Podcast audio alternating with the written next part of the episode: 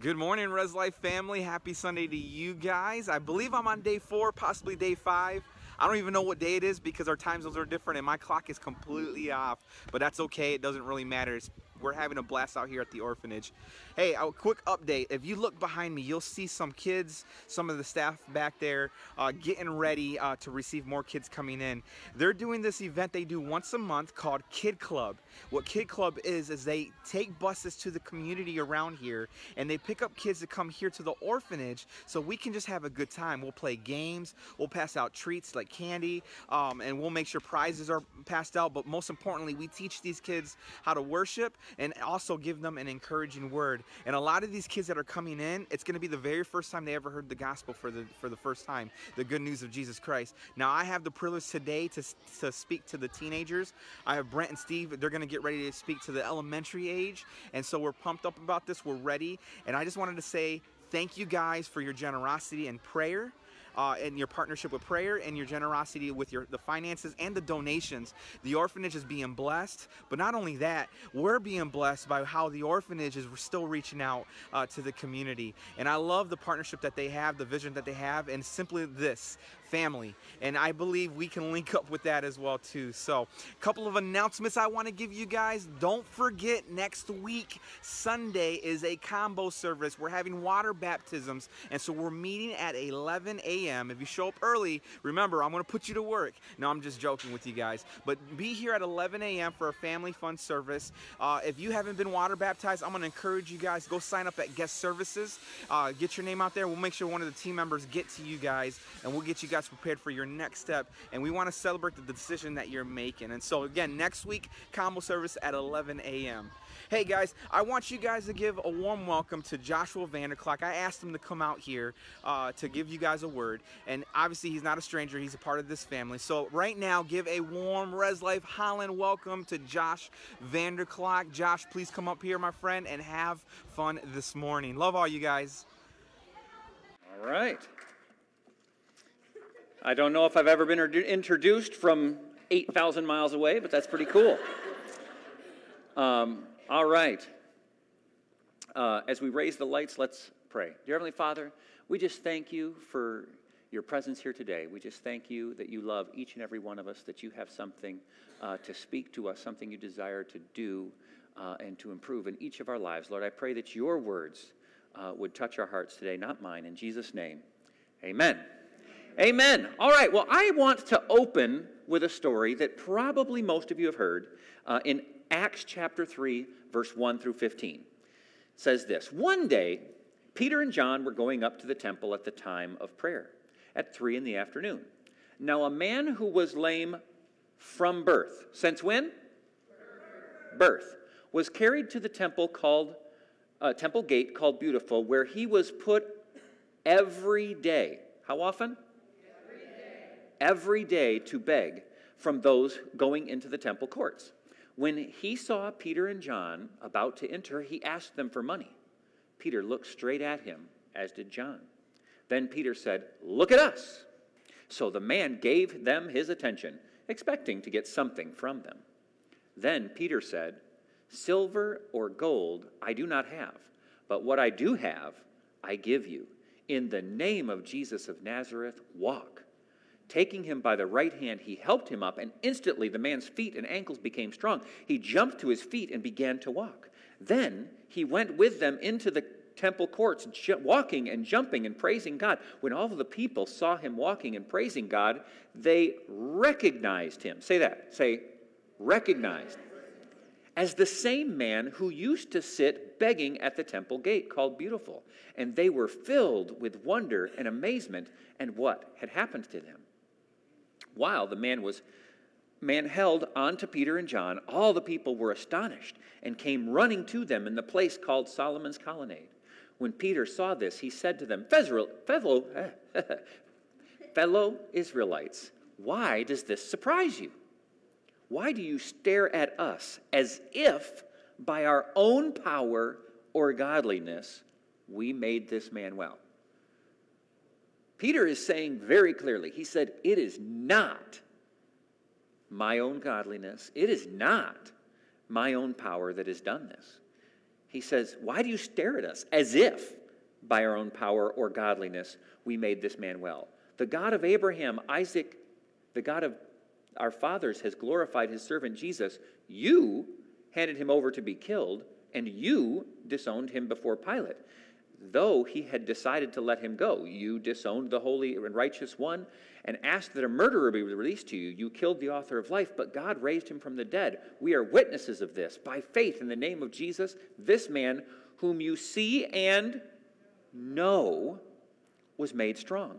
It is Jesus' name and faith that comes through him that has completely healed him, as you can all see. Now, how many of you have never heard that story?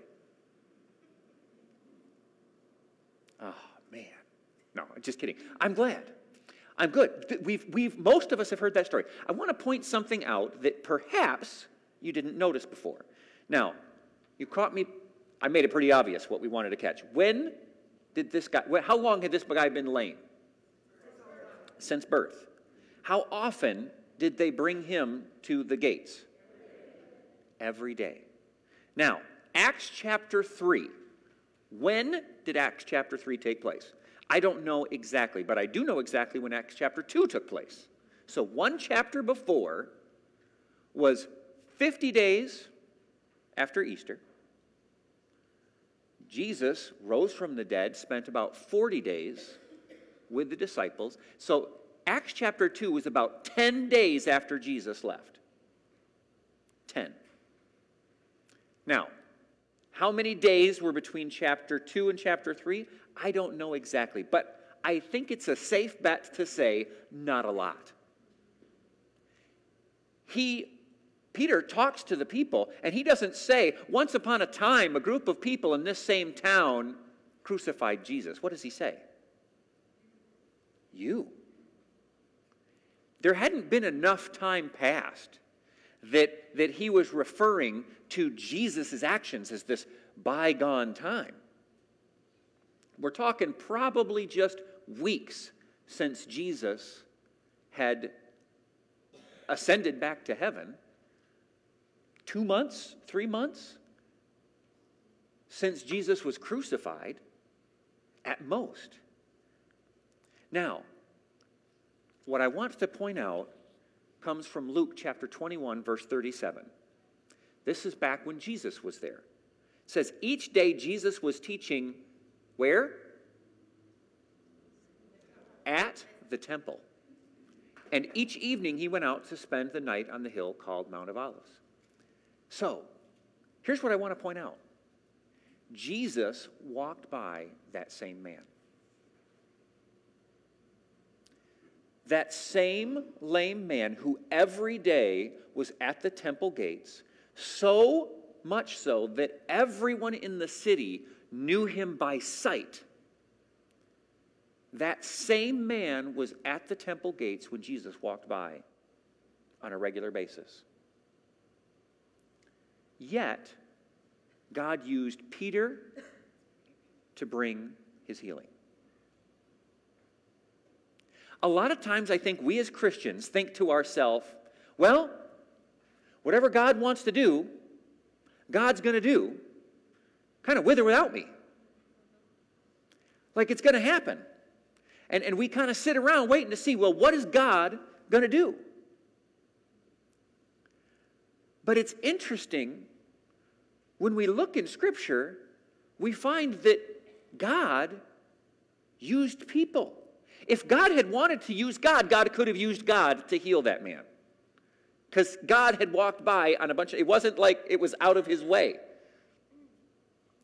Just a few weeks earlier, Jesus had walked through that same gate on a regular basis.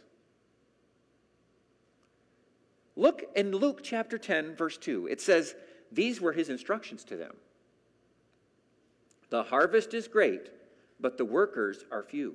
So pray to the Lord who is in charge of the harvest. Ask him, what does it say? To send more workers. It doesn't say ask him to do it. God didn't say pray, pray that I will just go get everybody saved. Pray that I'll send angels to every house that hasn't heard. Pray that he says, pray for more workers. You know what else it doesn't say? It doesn't say pray that those who are doing the work will do more. It doesn't say pray to give the pastors more energy so that they can go visit every single person and do every single thing.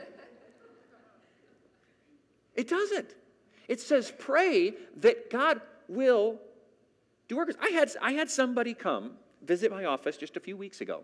They were uh, from the Congo, so totally different. They're, they're, they're new to our church, and they came in and he just fun guy. But he's all he's asking all kinds of questions. He's like, so so what is it like here? And, and who who at this church, who would my pastor be? And, and I start to explain. I said, well, we have multiple pastors. And, and he says, but, but who will visit my house? And I said, you know what? I said, I'm willing to visit your house, but I need you to understand something. I said, here, we read the scripture and we see that it says that the job of the pastor is to equip the saints for the work of the ministry. I said, So although I'm willing to visit your house, I said, I don't see that as my job. I see my job is to get you to visit houses. So, yeah, I'll visit your house, but I'm not going to be there every other month on a rotation. I said, My goal is to have you equipped and going out and visiting other people. And sure, I'd love to come. I, you know, it sounds like fun, but I'm only one person. And if, if the gospel is limited to the number of houses I can visit, that's a problem. Luke chapter 2, he says, Pray that there would be workers how many of you know the story? Now, everybody had heard this other story, so I guarantee everybody knows this story. David and Goliath. I'm glad you didn't say Bathsheba. anyway, David and Goliath. So, David went to bring food to his brothers. I always say he was bringing pizza, bread and meat. He just didn't have the sauce.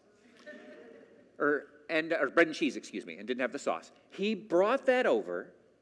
He thought he was delivering lunch. God knew he was going to deliver the nation. He didn't know. Now, how did God deliver the nation? Through David. Through David. Luke chapter 10, verse 17 through 18 says, When the 72 disciples returned, they joyfully reported to him, Lord, even the demons obey us when we use your name. There's an exclamation point in there, by the way. I'm not making this up. Do you see that? It, it, sometimes we read the Bible, we're like, uh, when the 72 disciples returned from joyful reported to him, the Lord, even the demons obey us in his name. Yes, he told them, I saw Satan fall from heaven like a light. No. This has actually happened. They showed up. They said, Lord, even the demons obey us when we use your name. Yes, he told them.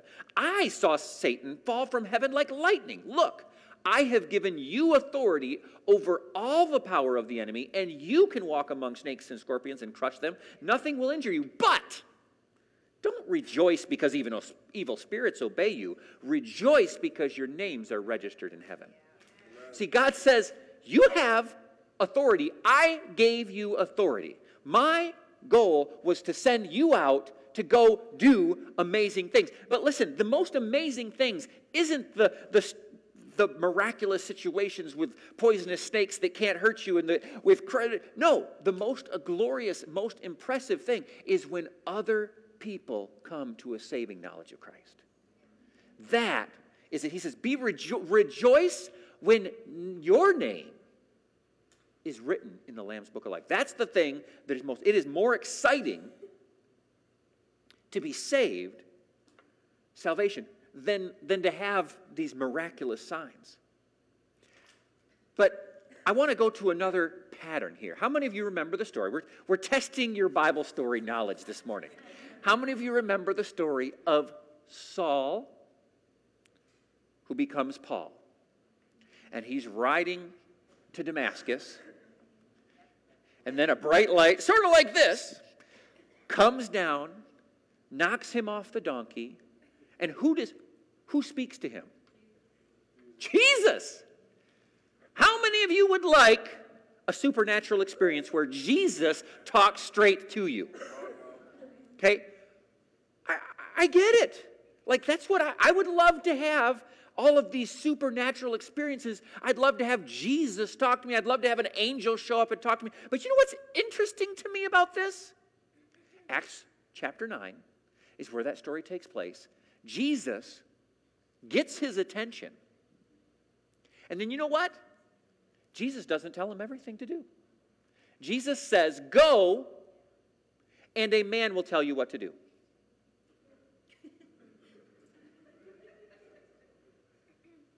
God showed up and then passed off the job to some dude. Like, you had God right there. He could have said, he could have explained it. Nope. He said, Go. This other man will tell you what to do. It's interesting that God has a pattern. And that's what I'm wanting you guys to see. As I'm pulling up all of these different stories, what I want is for us to get a hold of a pattern. God's pattern is using people. He started out supernatural. He needed to do something supernatural to get Saul's attention, but pretty much as quickly as he possibly could, he passed it off. Because God works through us. He said, pray for workers, not pray that I'll supernaturally show up and everybody will know what they need to know and I'll tell them what they need to tell them and angels are going to go do our jobs for. No, he says, pray that workers, more workers would come. He wants people to hear that. Romans 10, chapters 11, or chapter 10, verse 11 through 15 says, For everyone who calls on the name of the Lord will be saved. How then can they call on the one they have not believed in? And how can they believe in the one of whom they have not heard? And how can they hear without someone preaching to them? And how can anyone preach unless they are sent? As it is written, How beautiful are the feet of those who bring good news. I like this because he starts back. He's like, Hey, they've got to believe, but how will they believe if they haven't heard? How will they hear if someone isn't preaching? And how will they preach unless they're sent? It's not about the person who gets to hear, it's not about the person who gets to tell them. He brings it back to the person who sends the person who tells them. He says, it's a team effort. I want all of these people to be a part of it. Blessed and how beautiful are the feet of those who bring the good news. God so often answers prayer through people. He sends people. I titled today's message, You Have Someone Else's Miracle. Because God walked by that man at the gate. Jesus, God incarnate, passed that man at the gate. But it wasn't until a few weeks later that God used Peter to do that. David showed up thinking he was delivering bread and cheese. He ended up delivering the nation. God uses people. He does not force them to do things. Some of us have had the mindset, well, I wonder when God's going to get my neighbor saved. I wonder when God's going to do something in my neighborhood, my school, in my workplace, at my office, in my family. I just wonder. And we kind of have this mindset that if God wanted to do something, he'd just do it. And in fact, you know, if he wanted to use me, he'd probably just come down, grab me, and force me to do it. But that's not his MO. He doesn't just force us. It's very interesting. I, I want to read a scripture, and then I'm going to tell you something that I rarely preach. Here's the scripture. 1 Corinthians chapter 14, 32 says, And the spirit of the prophets are subject to the prophets. What does that mean? That means that even someone who is operating in a supernatural gift, such as a spirit of prophecy, God is not forcing them to do that. They are doing it. If we think about the different things in Scripture, how we, we, we, we look at the speaking in tongues. Does God come down, grab people, and start wagging their, their, their, their mouth around? No. It says that they opened their mouth and spoke, and then the Spirit gave them, they could choose. Now, what, I, what I'm going to tell you that I've rarely preached is I, in, when I was in college, and so this is many years ago, and I still remember this sermon, so it stood out to me. I was in a, a, a, a meeting where Benny Hinn was, was speaking, and he was at this college campus, and he specifically said, I'm speaking to those of you who are our future leaders, and he says, here's what I want you to understand. Now, I'm going to tell you what he said as though it came from him, because this isn't, just, this isn't undeniable doctrine. This is just what someone who has been highly used by God said. Take it as that. This is what he said. He said that, and he talked about this scripture, about how the, the Spirit, like gifts and callings, that when God is, uses someone, that, that there is their own discretion there.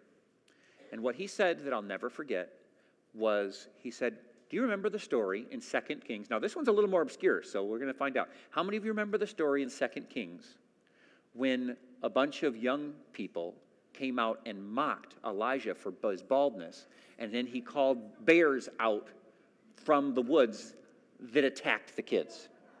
Do you remember that story? That was a weird one. How many of you do not remember that story? That's because your Bible, your, your Sunday school teachers didn't bring that one up.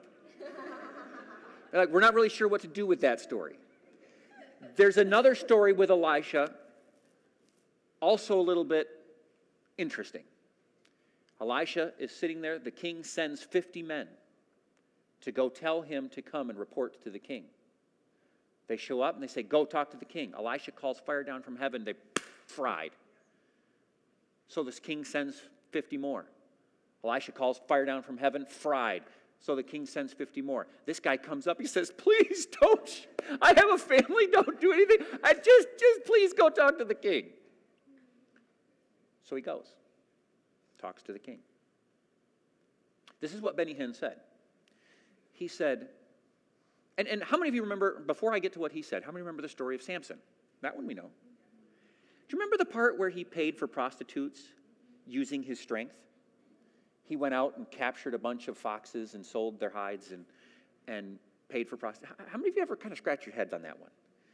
It's like, what?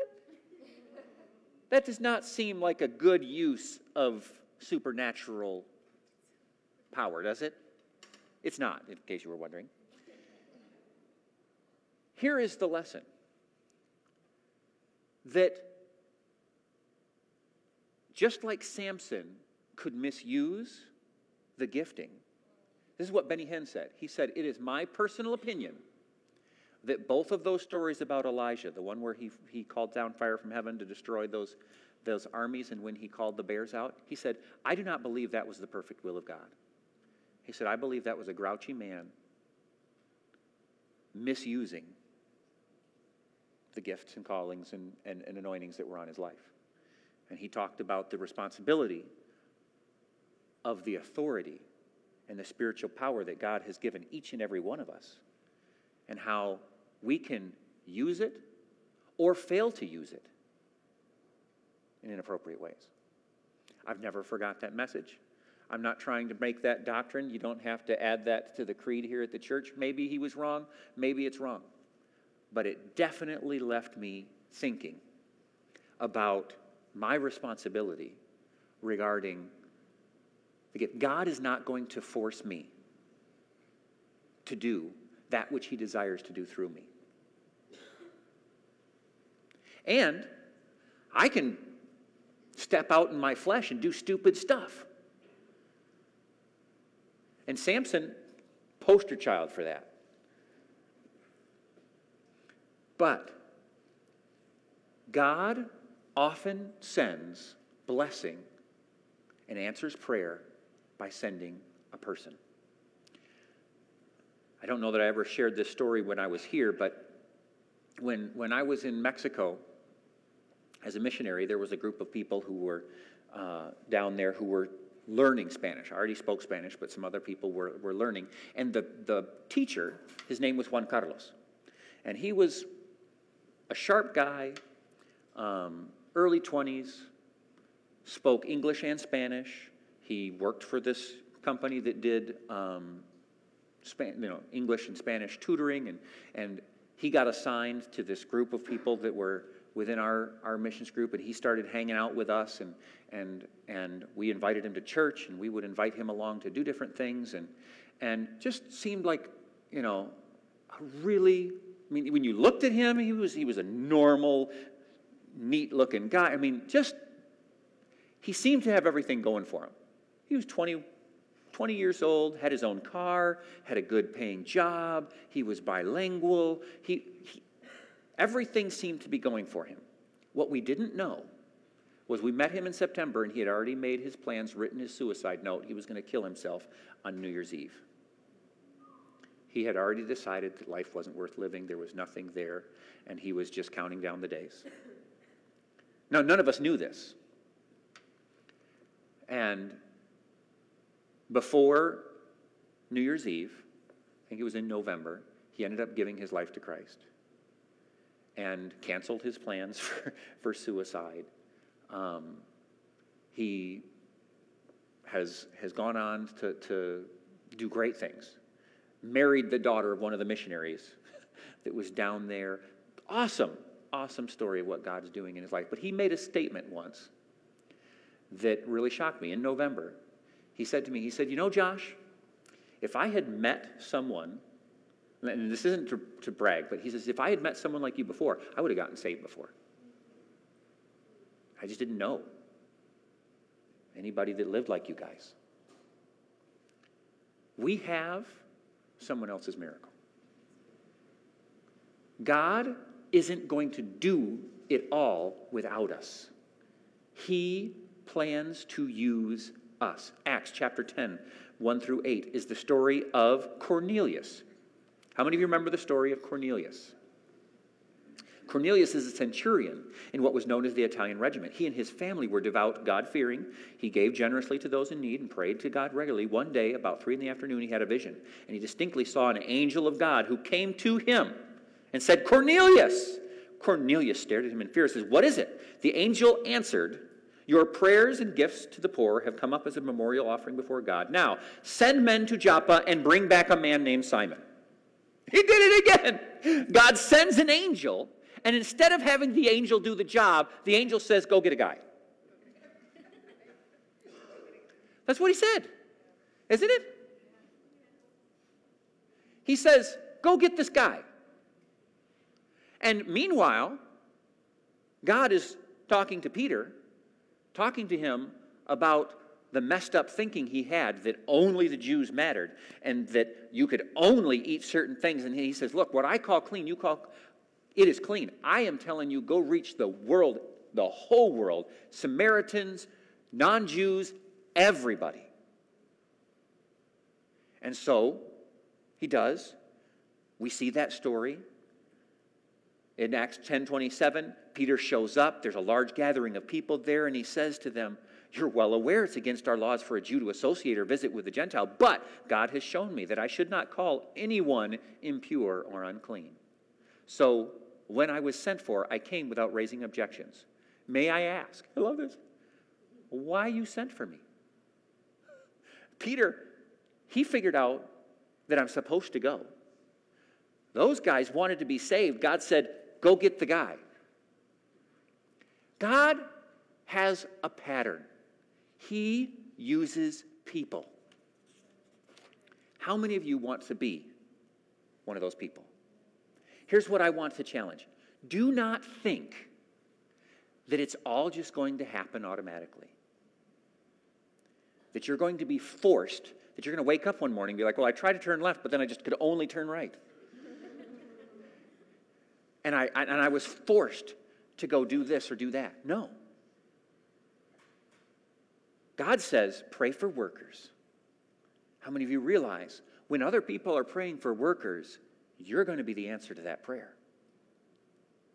You're going to be the answer to that prayer. Colossians chapter 4, verse 2 and 3. And I'm pretty sure I've read this verse before. This is one of my favorite verses in the Bible. Jesus, God, Paul says, Devote yourselves to prayer, being watchful and thankful, and pray for us too, that God may open a door for our message, so that we may proclaim the mystery of Christ, for which I am in chains. For so, Paul says, when you pray, pray specifically for open doors.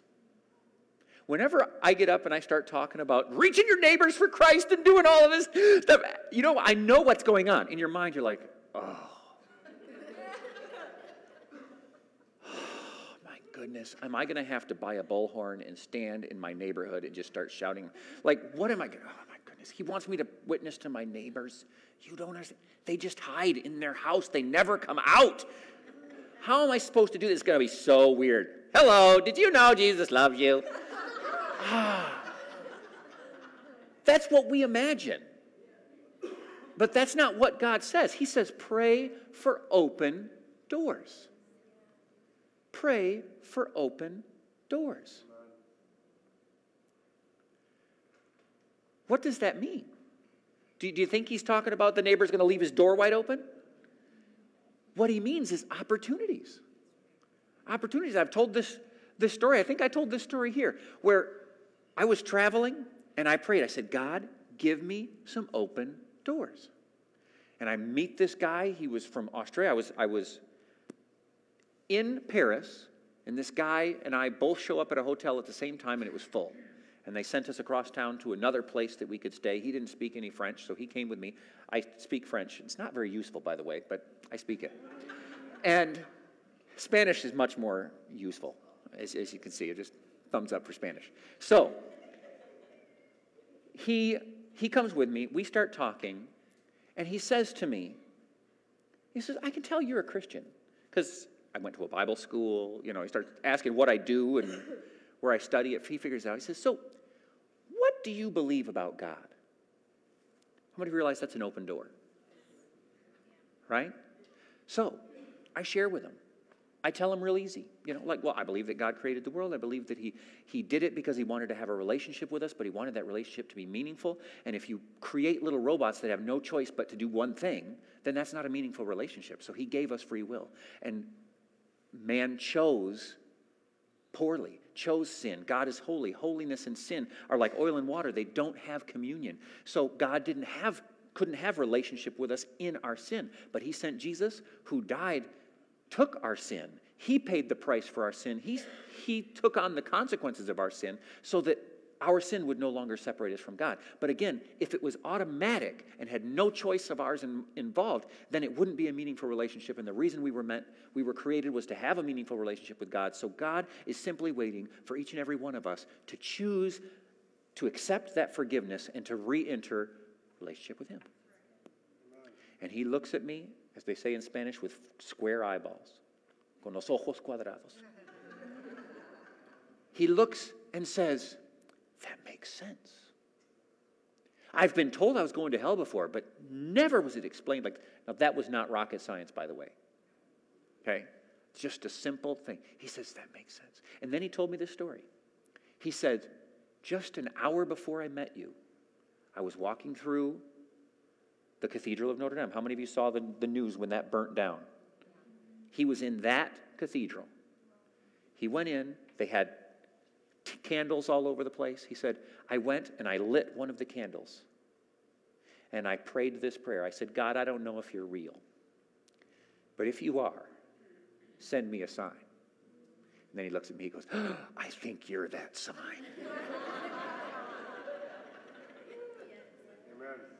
Here's the thing how many people in our neighborhood, behind closed doors, have prayed, God, if you're real, send someone to tell me.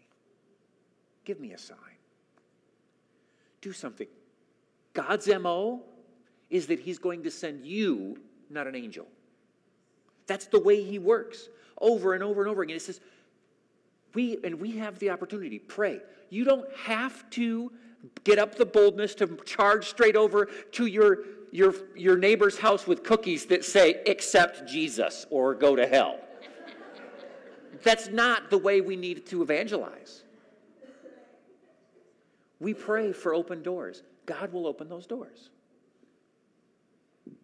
He'll open it. That they're going to ask a question. You're just going to be ready. You're going to say, God, give me open doors. And then, listen to this Ephesians chapter 6, 18 through 19. This, this verse goes with Colossians 4.23. If you're going to stick it on your fridge, put them together says this pray in the Spirit on all occasions with all kinds of prayers and requests. So Paul is telling them how to pray.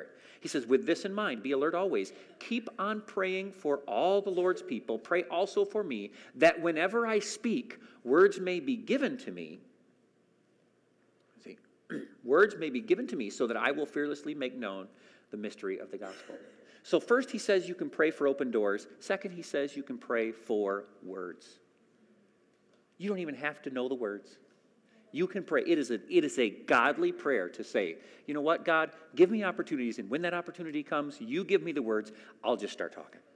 And realize it's not about how eloquent you can be, it's not about the, the, the stuff. You know, the first time I ever heard, how many of you ever heard Billy Graham speak? I thought, the first time that I heard him speak, I thought I was about to hear the most articulate, most eloquent, most logically impeccable, doctrinally flawless presentation of the gospel ever. I mean, this is what it's going to be like if I could hear Jesus talking about how to accept Christ. I, that was my mindset. He gets up. You know, if you're on a highway headed for Chicago and you want to go to LA, it does not matter how long you stay on that road to Chicago, you're not going to get there unless you do a U turn. Knowing where you want to be isn't the same as being on your way there. So, if you're on your way, and I'm like, are you kidding me? And then, like, half the room's like, yeah, I want to accept Jesus Christ. It was not the eloquence. In other words, the Bible says that no one comes to the Father except the Spirit draws them. See, God isn't asking you to do it on your own, He's going to work with you on this. It's a team effort. He says, You go, I'll open the doors. You talk, I'll give you the words. And my spirit will draw them. You don't have to worry about your pronunciation, your accent, your, your choice of eloquent words. Billy Graham, one of the most famous. One of the main things I learned when I listened was you know what? I guess it isn't about perfect eloquence. It's not about, it's, it's about being willing to be used by God and then letting Him anoint what you do. Amen. He will be with you. So, number one thing, oh, I'm out of time. We're done. It's 1116. There, there, there, oh, I have a few other points, but we've gotten to the main point. You have other people's miracles. God's MO is not doing it himself. In fact, even when he could and has the opportunity, over and over in Scripture, he passed it off and said, I want you to do it. I want you to do it. Let's pray. Dear Heavenly Father, we ask that you would use us. We ask that you would send laborers into the harvest. And Lord, we say, choose us. We're here. We pray that you would open doors for us, that you would give us the words. And we just thank you that your spirit and anointing will draw the people and that you do the heavy lifting, but that you need us to step through the door. I just thank you for it. In Jesus' name.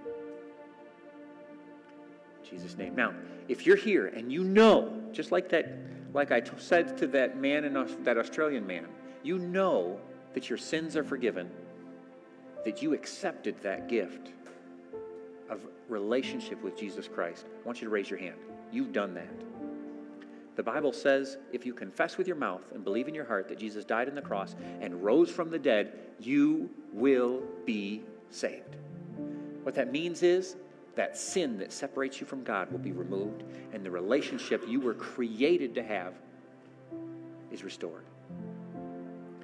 If you don't know that, if you hope that, if you just think, oh, I'd be nice, and I really, you know, I'm, I'm kind of hoping that my good deeds outweigh my bad deeds, that's not what the Bible says. It doesn't say that it's like this teeter totter of, of good deeds versus bad deeds. It says that you confess with your mouth and believe in your heart, and then God forgives your sins, no matter whether they were a lot or a little. If you want to know with certainty that you are saved, know with certainty you can from today forward.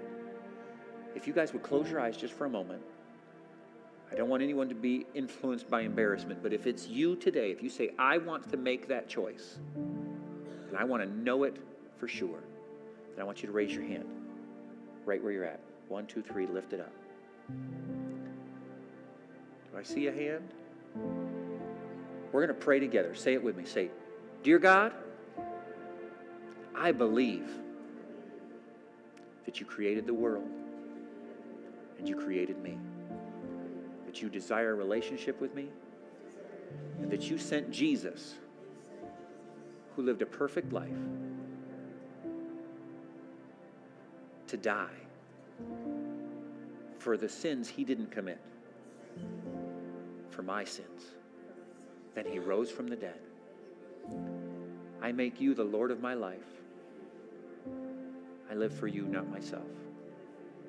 In Jesus' name, I pray. Amen. Amen. That's awesome. Well, thank you guys so much for coming.